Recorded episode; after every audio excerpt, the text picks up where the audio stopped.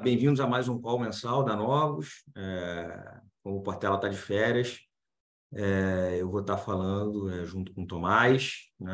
Acho que a gente pode seguir como a gente sempre faz. O Tomás fala um pouco de cenário é, internacional e local, e aí depois eu entro explicando um pouco é, a atribuição de performance e as posições do fundo. Vamos lá, Tomás?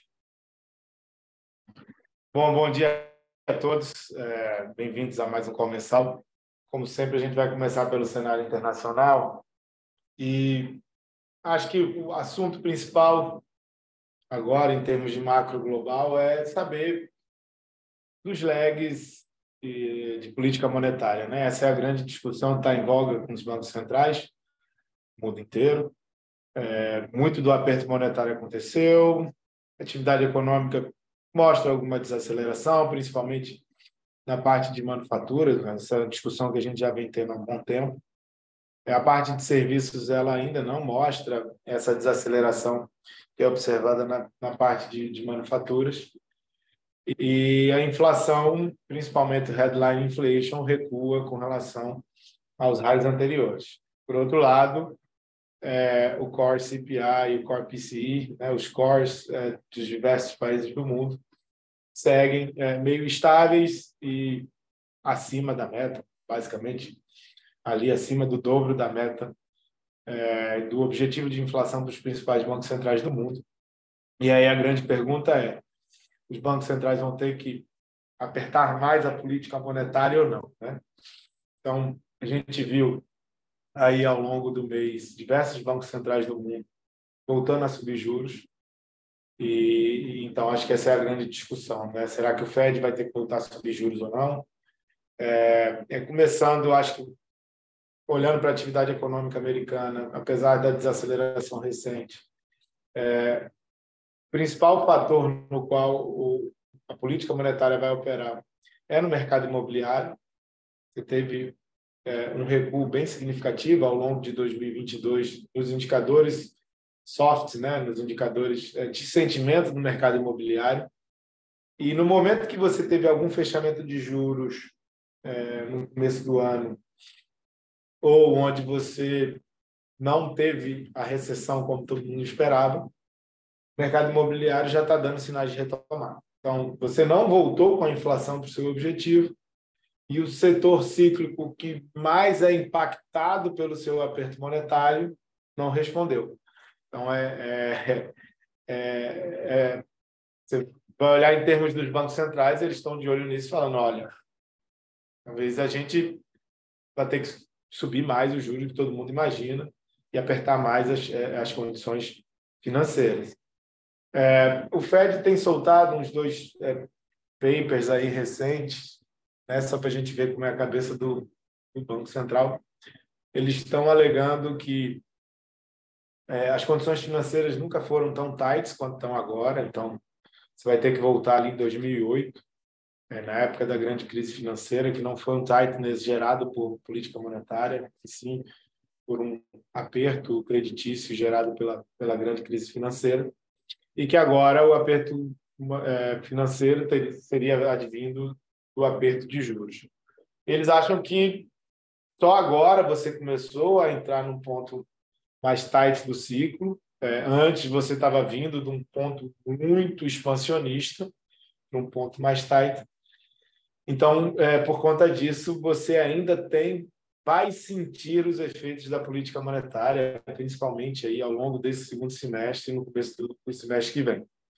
Então, o Fed está comprando o argumento, de alguma forma, que é, os efeitos da política monetária apertada elas ainda não aconteceram a despeito da gente olhar o segmento que é mais impactado por política monetária, ele já desacelerou e já está reacelerando.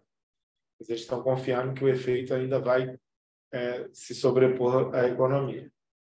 É, mercado de trabalho segue super forte, no caso dos Estados Unidos. Você, teve, você já teve duas divulgações do Initial Jobless Claims, que ser o primeiro indicador a mostrar o mercado de trabalho deteriorando no qual eles começam a, a, mostrar alguma divergência, alguma piora no mercado de trabalho, e essas pioras são bem short-lived, né? elas, é, elas acabam rapidamente. Então, mercado de trabalho seguindo aquecido dessa forma, é, você tem que aguardar mais um tempo para ver qual vai ser a desaceleração da atividade efetivamente.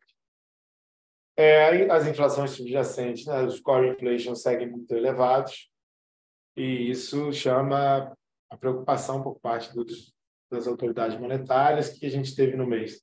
A gente teve o Fed é, parando de subir, mas dizendo que até o final do ano deve, deve subir mais duas vezes os juros em 0,25. A gente teve o Reino Unido subindo 0,50, né? tem um problema de inflação gravíssimo. A gente teve a Noruega subindo 0,50, teve a Austrália retomando o ciclo, a gente teve é, a zona do euro, de alguma forma, indicando mais uma alta de 25 com relação ao forward guidance deles. A gente teve o Canadá retomando o ciclo, subindo mais 0,25. Então, todos os bancos centrais dos países desenvolvidos é, estão voltando a retomar o ciclo. Eles achavam é, que eles tinham feito de alguma forma era suficiente, então já tinham dado guidance de poucas altas a mais é, seria suficiente. E eles estão revendo é, de alguma forma, porque o core inflation segue muito elevado e a atividade econômica global segue é, é, aquecida. Então, os bancos centrais, você tem né, os bancos centrais dos países envolvidos voltando a apertar. E aí vai ser importante para a gente pensar é, nos bancos centrais, tipo o Brasil, né, de América Latina, que estão voltando a implementar movimentos de indicações de movimentos de corte de juros a, divergência de política monetária, de alguma forma, deveria te impedir de levar o juro muito para baixo. Então, a gente está bem de olho no que acontece nos bancos centrais globais, porque vai ser, vai ser definidor do comportamento da moeda, do comportamento dos juros dos países emergentes. É, o diferencial de juros deveria ser uma coisa relevante para explicar a moeda, né? Se a gente pegar os, os dois, a correlação está está muito próxima ali do que do está acontecendo na margem. É, contra países desenvolvidos, é, o fato é que os Estados Unidos estão subindo juros, mas os outros países também estão. Então, o diferencial de juros vai abrir com relação aos países emergentes, principalmente países de Latam. Então, acho que é isso. Assim, no cenário global, é mais aperto de juros que todo mundo imaginava. É, quando a gente olha para a atividade econômica global, a gente não tem confiança de que uma desaceleração muito expressiva vai acontecer no curto prazo.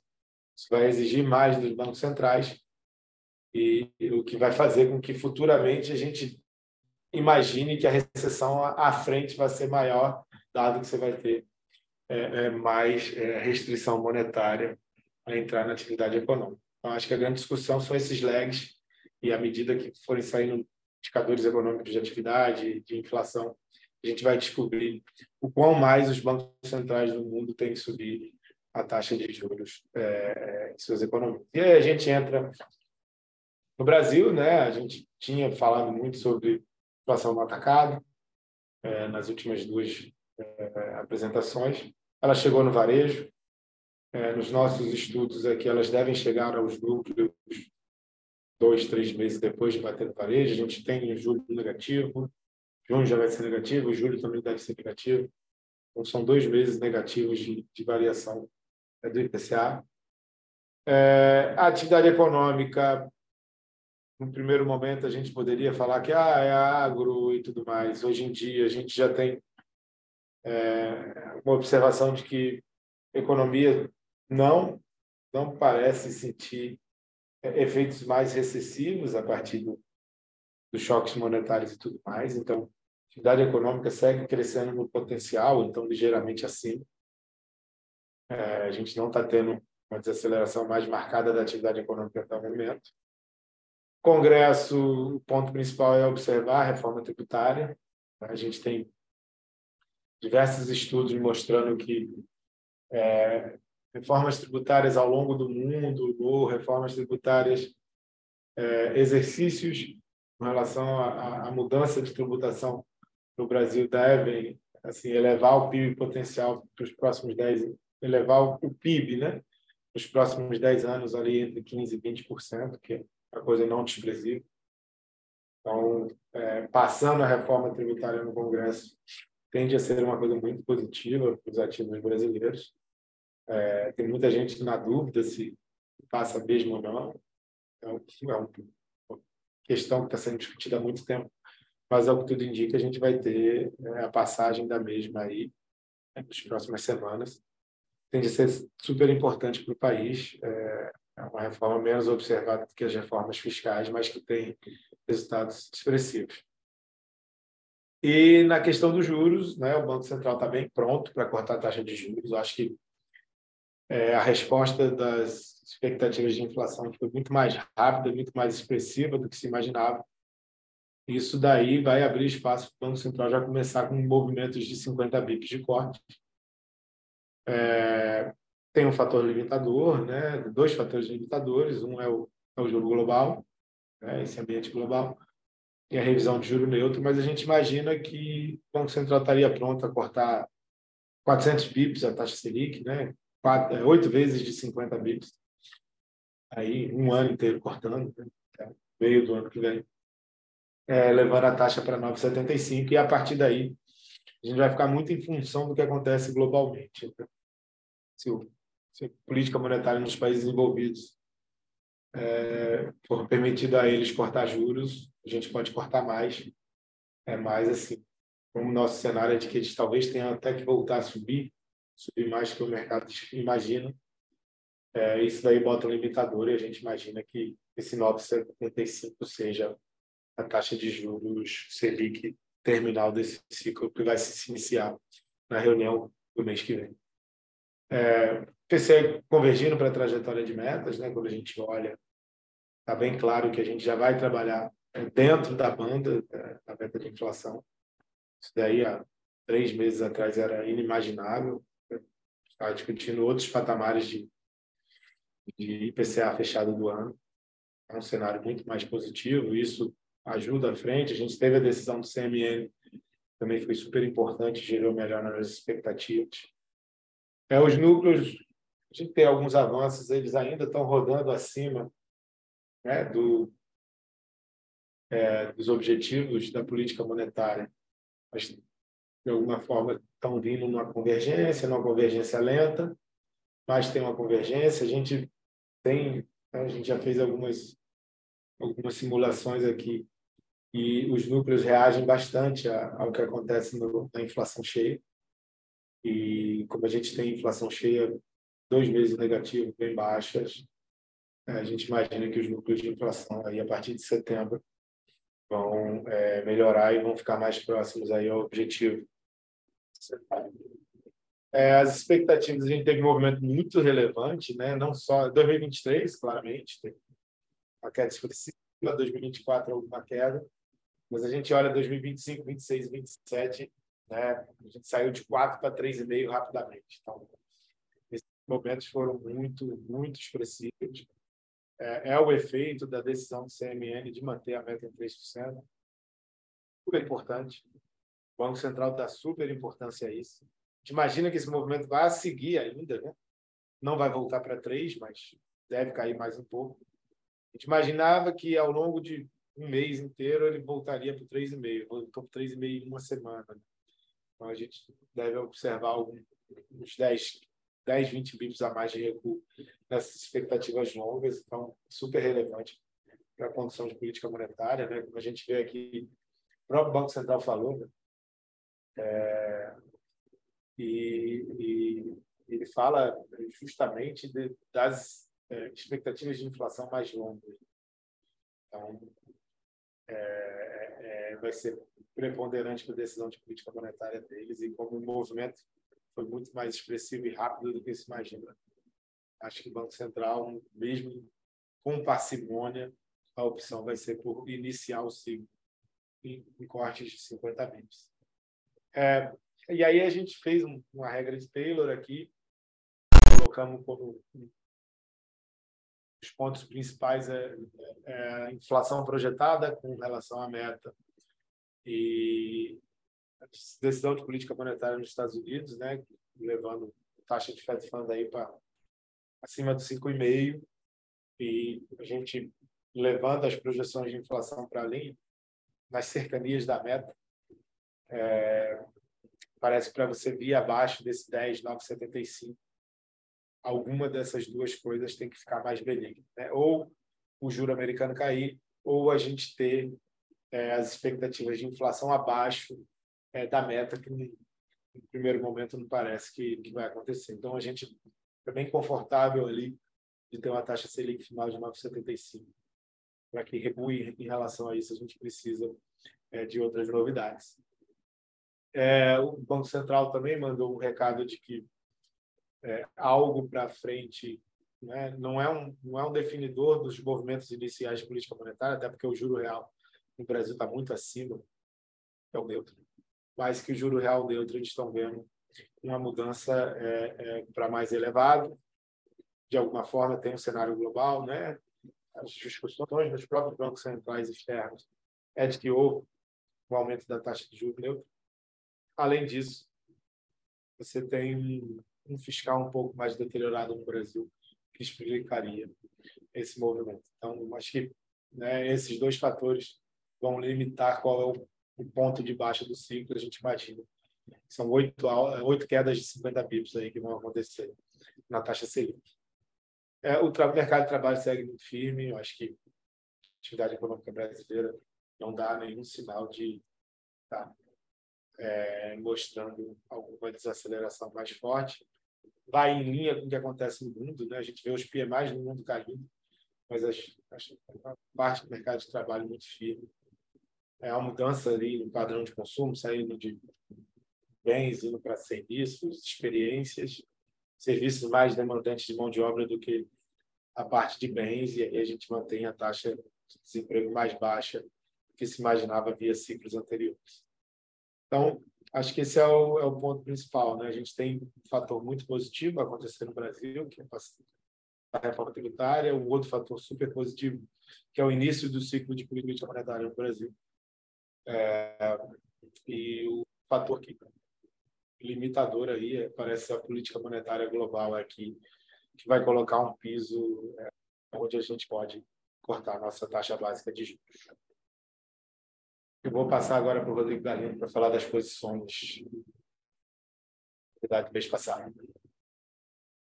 Vamos lá. Bom, é, o mês de junho foi um, foi um bom mês aí em termos de retorno para os fundos da, da Novos. Tá? O macro fechou o mês com 2,08 positivo, é, o institucional com 1,38, 129 do CDI, o retorno absoluto luto com uma alta de 6,80 é, e o renda fixa com 2,84 no mês, tá? É, acumulando 7,95 no ano, que é ao redor de 122 do CDI, tá? E o fundo de previdência 1,45. É, falando da atribuição de performance, passa mais um aí, Tomás. Eu acho que, vamos lá, é, o maior destaque foi é, o retorno positivo que a gente teve na renda fixa aqui no Brasil. Tá? Eu acho que é uma soma de, de coisas. É, teve um pedaço é, que foi da nossa posição de inflação curta, né? E a expectativa de que nos próximos meses a inflação aqui vai seguir surpreendendo para baixo, é, vis-à-vis o que o mercado tem de expectativa e o que tem no preço de mercado. Tá? É uma posição que a gente ainda carrega. Tá? Teve uma, um outro pedaço, mais ou menos metade, que veio é, de posições aplicadas nos juros. Tá? É, no início do mês foi uma posição no juro um pouco mais longo, que teve um pouco a ver com, com o Riscon de Brasil, né? e depois a gente deu uma encurtada, é, para o janeiro 24, que aí tem muito mais a ver com decisão de política monetária. Né? E aí, depois das comunicações que houveram, a gente alongou seis meses, né? que é um. Mudou o vértice ali para o July 24, tá? aqui que tem mais a ver com o jogo de uma possível aceleração ou tamanho de ciclo. Tá? É... Colocando em perspectiva, né? assim, mês de, de junho aqui né, para Brasil, é, eu acho que a gente virou o mês ali com arcabouço, né, tramitando entre a Câmara e o Senado, e agora voltou para a Câmara. Depois, mesmo antes da reunião do Copom, né, a gente teve é, um outlook positivo do S&P, né, em cima dessas questões fiscais, né? E aí a gente teve um Copom, né, uma reunião do Copom, que manteve os juros inalterados, mas como o Tomás falou, é, sinalizando já né, queda é, a partir dessa próxima reunião. Né? É, e aí, finalizando o mês, né, a gente teve a reunião do Conselho Monetário Nacional, né, que manteve a meta, e isso acho que foi muito importante né, para o controle das expectativas, né, e que inclusive impactou, como o Tomás também mostrou ali, numa revisão bem rápida do Focus, né, não só para esse mês, para esse ano de, de 2023, como para os anos subsequentes, aí, de 24 até 2027. Tá? Então, é, acho que foi um mês é, bastante intenso assim de coisa aqui no Brasil, tá? É, é, e que a gente conseguiu é, obter esses ganhos na renda fixa aqui, tá? É, a inflação a gente ainda segue com posição, tá? A gente, como eu falei, alongou um pouquinho esse jogo é, do janeiro para o julho 24, tá? E além disso a gente tem umas posições de opções também, né? É, caso que acho que tem upside olhando daqui, né? Caso em algum momento a gente tenha um jogo de aceleração do pace, tá? Da queda de juros, né?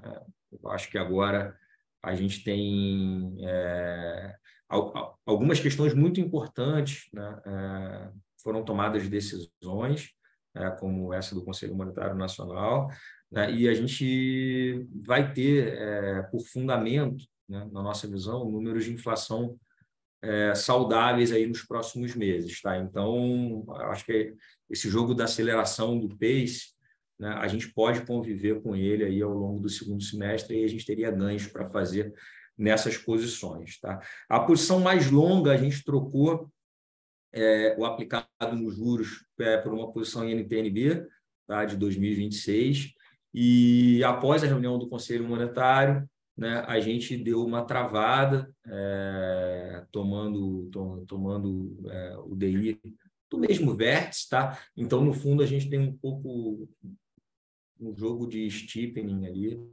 é, porque a gente está aplicado nessa parte mais do July 24, né? e aí tem uma NTNB contra um tomado né, nesse vértice de, de 2026. Tá? É, acho que vale destacar também né? e eu acho que isso pode fazer preço.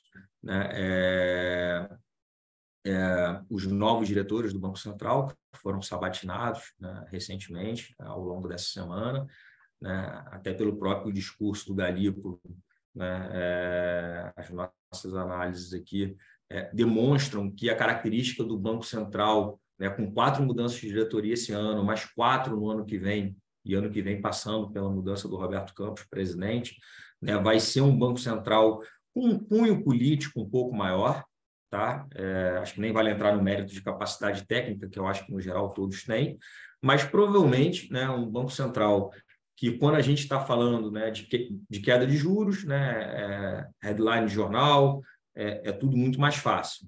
Né? Mas quando a gente tiver necessidade de fazer o aperto monetário, muito provavelmente vai ser um Banco Central né, que vai estar tá correndo mais atrás da curva. Tá? Então, acho que uma na renda fixa aqui no Brasil, né, uma posição que a gente carregou em alguns momentos ao longo desse semestre, mas que a gente deve perseguir ao longo do próximo semestre, é esse jogo do steepening da curva. Né? Tradicionalmente, quando você tem ciclos de queda de juros, na média, a curva fica inclinada uns 200 bases, tá? ela está hoje meio flat, Tá? E se você tiver um Banco Central com essas características que a gente comentou, né, a inclinação tenderia a ser até maior do que essa. Tá? Então, a parte de renda fixa Brasil é essa um pouco a visão. Tá? Na renda fixa internacional, é... acho que assim, o mês de junho se caracterizou né, por uma abertura de taxa, é, principalmente é, no vértice de dois anos, tá? É, nos países desenvolvidos. Né? Eu acho que fica aquele grande dilema, né? Assim, a gente entrou o ano com, com duas grandes teses assim internacionalmente no mercado, né? Uma era a reabertura China e a outra era uma recessão nos países desenvolvidos. Né? O que aconteceu de lá para cá é que nenhuma dessas teses se consolidou. né? É, a recessão dos países desenvolvidos, é, mesmo com o lag da política monetária, do que foi feito né, de remédio até agora, é, não está surtindo tanto efeito. Né? Então, você vê as economias lá fora em pleno emprego e muito aquecidas. Né? Então, ainda que venha né, uma reabertura da China trazendo componentes de mais inflação para o mundo, né, que é um, uma perspectiva que pode acontecer, né, você vai ter que ver os bancos centrais lá fora né, é, dando um pouco mais de dose do remédio de alta de juros. Né? Então, é uma posição que a gente tem, tá? É, a gente tem tomado, né, principalmente no vértice de cinco anos, né, dos países desenvolvidos, e foi em cima disso né, que, que a gente teve esse ganho de 0,49 é, no mês passado, uma posição que a gente ainda segue carregando, né, junto com, com uma posição de inflação, né, apostando que a inflação vai seguir persistente né, ao longo dos próximos meses até o final do ano. Tá? Eu acho que de posição internacional de renda fixa é isso. Tá? A gente teve um, um a gente operou taticamente é, long no petróleo, é uma posição que a gente já zerou, mas que contribuiu com esses cinco bases é, de resultado.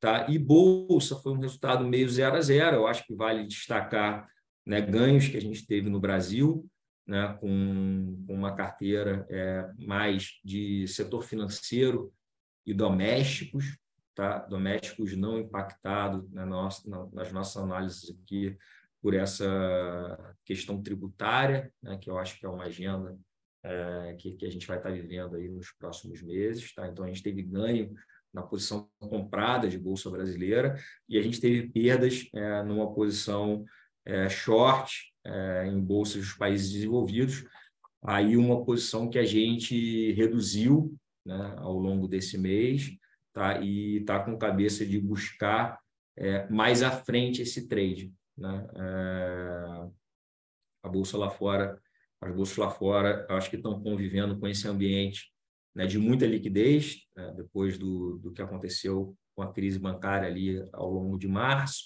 né, e alguma conjuntura né, é, positiva, assim, é, em termos macro, tá? Além da, da, da né, que obviamente são números de emprego, renda muito bem, né, a inflação ainda incomodando, mas a economia muito aquecida. E obviamente teve a questão né, que acho que foi um grande destaque ao longo do semestre passado, é, que é toda essa discussão em, termo, em, em cima de inteligência artificial, né, o valuation dessas companhias ficando, na nossa visão, muito esticados em termos de preço, né, mas muito difícil de fazer conta e ponderar né, qual é o efeito de produtividade né, desse, desse novo fenômeno aí que passa por tecnologia né, que a gente tem vivido. Tá? Então, a gente tirou um pouco o pé desse short lá fora tá? e vamos estar esperando né, um racional mais lógico, econômico, né, que, que possivelmente tem a ver né, com mais um remédio, mais uma rodada de alta de juros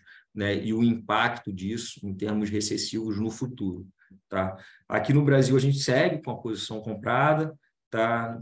mudamos pouco, são papéis super líquidos, né, de bastante qualidade do setor financeiro e doméstico, tá? e que, na nossa visão, não são tão impactados por essa agenda de reforma tributária. Tá? É, e a gente teve um pouco de perda no mês no book de moedas, que tem a ver com short em euro, é uma posição ainda pequena que a gente tem no fundo. Tá? A gente né, tem cabeça de olhar para aumentar essa posição, mas estamos administrando também um pouco o time né, para estar tá montando uma posição maior nisso aí. Tá? Em termos de atribuição de performance, é isso. É, eu passei um pouco das posições que a gente tem é, em cada um dos mercados. Né? Eu acho que o Brasil essa agenda de reforma tributária é, é o que pode fazer mais preço né, é, ao longo desse próximo mês, né, se vai ser aprovado, não vai, se vai atrasar, mas pelo que a gente tem acompanhado, né, é, como o Tomás falou, tem vários estudos que mostram um impacto em atividade de 15% a 20% ao longo de 10 anos, então é relevante.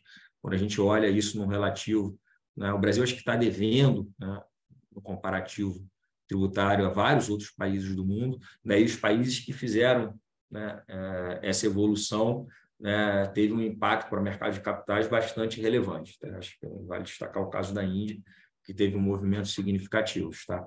Então, eu acho que é uma percepção que tende a ser positiva é, em termos de, de melhoria de arrecadação fiscal, menos evasão, né? e, e, e de simplificação também né? De, de, de, impostos, né? que, que eu acho que pode ser significativo, muito bem percebido de uma forma geral até pelo investidor estrangeiro.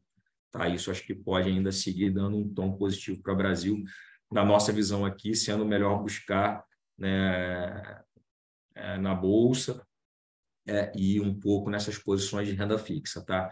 A parte de moeda, a gente chegou a ter uma posição longa em real ao longo do mês, a gente zerou recentemente, porque entra um pouco essa, essa discussão de diferencial de juros. Né? Eu acho que a América Latina é, e o Brasil especificamente está com essa agenda né, de, de ciclo de queda de juros, né, é, enquanto os países desenvolvidos né, estão, na nossa visão, né, com a possibilidade de um pouco mais de aperto monetário. Então, como moeda é uma relação de troca, a gente aproveitou para estar tá reduzindo a posição long que a gente tinha no real, acho que acabou de fazer um movimento aí de 5,20 para 4,80, né? Inclusive a gente tem até usado né, no início desse mês aí né, um pouco de hedge para as posições mais animadas que a gente tem em renda fixa e em bolsa local, né, é, um comprado em dólar né, é um trade que, que tem que usar um pouco do market time, porque o CDI ainda está alto, então você tem um carrego né, na busca por esse hedge,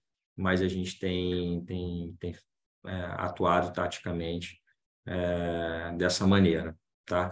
É, como travou o Zoom eu acho que a gente não teve né, nenhuma pergunta, tá? Então gostaria de agradecer a todos aí por, por nos acompanharem mais mais um mês, é, que pedir a todos aí que nos sigam é, pelas redes sociais, né, que é sempre por onde a gente está atualizando né, é, a nossa visão de cenário, né, de mercados e de posições dos fundos.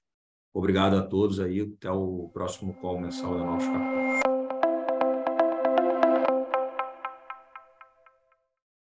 A Novos Capital, gestora de recursos limitada, não comercializa nem distribui cotas de fundos de investimento ou qualquer outro ativo financeiro. Este podcast não constitui uma oferta de serviço pela Novos e tem caráter meramente informativo.